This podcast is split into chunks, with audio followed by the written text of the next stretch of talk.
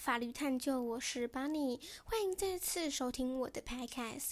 许多国家为了推广自己的名声，有许多著名景点，透过网络、透过 YouTuber 发声，透过许多不同的游行，那个不同的旅行，来向大家介绍自己国家的优势，让自己国家成为世界上的聚集焦点。人也是这样，人为了让大家。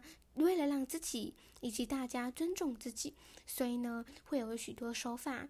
在其中，他们可能透过 Facebook 推荐名物，或者是在 YouTube 上面展现出自己的聪明姿态，或者是透过商品的标示与他人、与商店讨好，讨好以后来进行拍卖，这样会得到商店的允许，不但可以赚钱，另外购买的人也是觉得品质优佳。还有可能会加他粉丝呢。推荐自己、推荐国家、推荐所有东西，都有许许多多的方法。但我们要如何找到真正的方法，而不邪以，而而不对他人做出所有的伤害呢？而在这其中，英国发生了一件巨大的、呃巨大的事情，就是呢，英国的五位妈妈，其中一位是爵士王后 QQ 妹。痛骂呢？应该说，在这个私赖小群组里面呢，骂这个奶奶妈。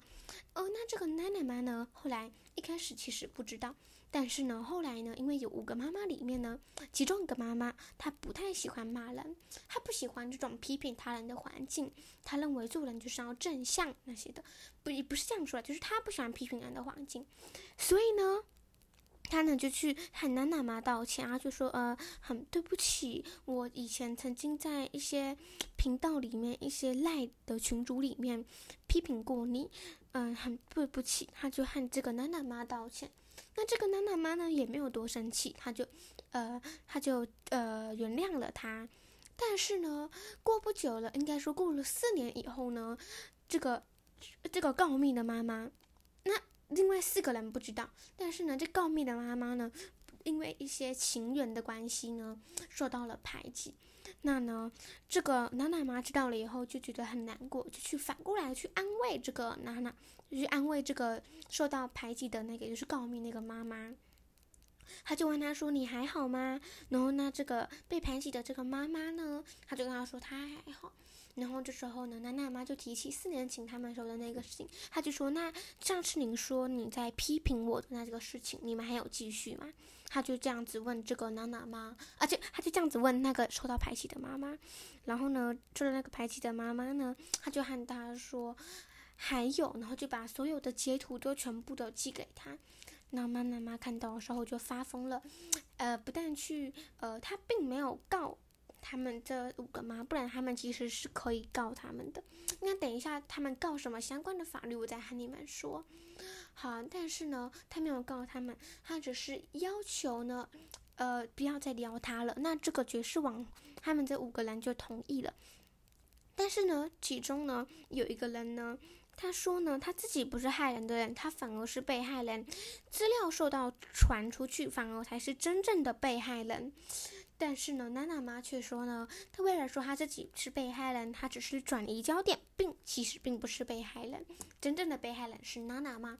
透过他们不同的争论的时候呢，还另外有开线上的 Meet 来进行严重的讨论，来来进行讨论。最后的时候呢，还登上了新闻。但是呢，我们呢在告人家的时候，应该说我们要透过法律来主张我们自己的权利。像我上次说了嘛，实行是非，我们已经告诉自己，我们呢要透过。呃，不同的法律来为被害人拥有正义权利。我们不能让被害人受到受伤、受到心生伤害而毫无反应，这样可能会造成社会的冤伤。但是，要是我们有了死刑，我们反而可能会让呃是死刑的人或者是无辜的人有更多的社会悲剧。所以，我们要选择最好的方法，让台湾更加进步。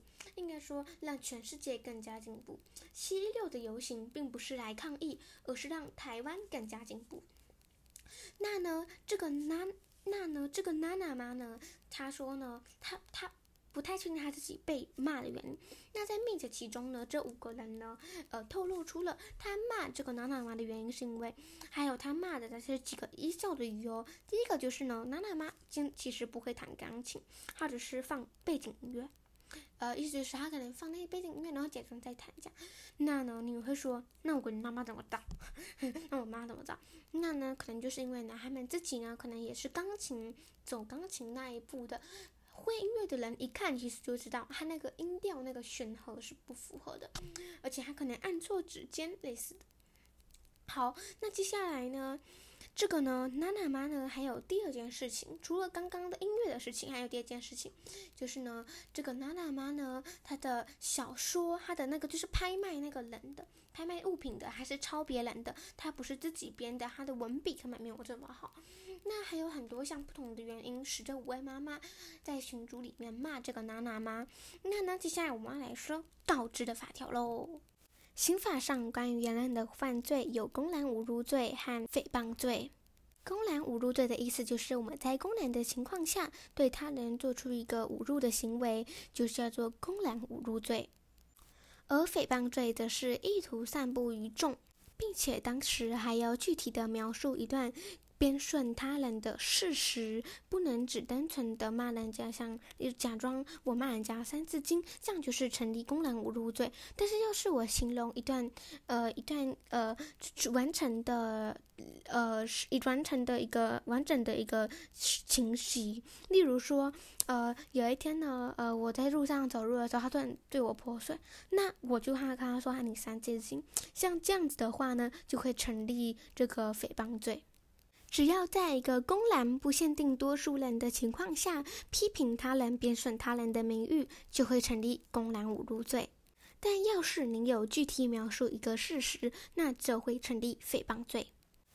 但是呢，其实，在五百零九的法官里面说呢，有一个比较特别的事情呢，就是呢，要是呢我们法证明自己的东西是不是真的，只要我们有付，只要我们有帮忙合理查证的那一块的话，我们呃，不管我们说的是不是真的呢，我们都可以的当做其中的一个证据。但是最后还是要看我们有没有贬损到他人的名誉。要是只是和他人开个玩笑，就是像可能呃在当下。呃，就是有开玩笑的话呢，那呢可能呢比较要看当事人的感受来判刑，所以比较不会感染到这个公然侮辱罪的部分。但是呢，呃，还有一个重点呢，就是呢，就是你呢，你的文章里面呢，要是呢可以让人家看出你在骂谁，就算你没有指名道姓，只要你在文章里面已经清楚的描述了你在骂谁，让人家看得出来的话呢，那一样会产入公然侮辱罪。一样会有相当的罪罚。要是我们被判了公然侮辱罪或诽谤罪的话，我们呢除了要负担起这个刑事责任，我们还要对被害人负起这个民事的赔偿责任。因为被害人的誉权受损，名誉权受损，受损名誉权受损，所以呢，我们还是要负起相关的责任。那被害人呢，还可以对加害人呢发出这个民事的请求，就是赔偿民事的赔偿。呃，这个法条呢，就是民法的侵权行为的相关法条。我们可以依照这个部分去向加害人发出邀请。要是您有受到任何的言论的批评或者是非损名誉的话，你也可以使用这个方法去和那呃其他人进行这个呃去向他们邀请这个赔偿的部分。要是我们已经有被判公然侮辱罪、诽谤罪的话，在这个民事法庭的部分，我们都会一律判定为被害人的名誉已经受到损害了。好，那在对应法条的部分，就大概就是这样哦。那呢，要是我们真的想要去选择最高的地方的话呢，其实说真的呢，我们呢需要经过重重的考验。那说，呃，要是呢，您有受到不同的言语评论自由，呃，就是有伤害到您的言语评论的话，千万不要。呃，将委屈埋怨在心声里，一定要向大家发出诉求，才可以有以，可以顾虑到你的自己的民事权利。那今天的 podcast 就到这边结束。要是你有受到任何的侵权，记得一定要来收听我的 podcast，并且用我 podcast 里面的绝招来对付可恶的加害人吧。那非常感谢您收听今天的排看，是我们下次再见。记得下次要继续来收听法律探究哦。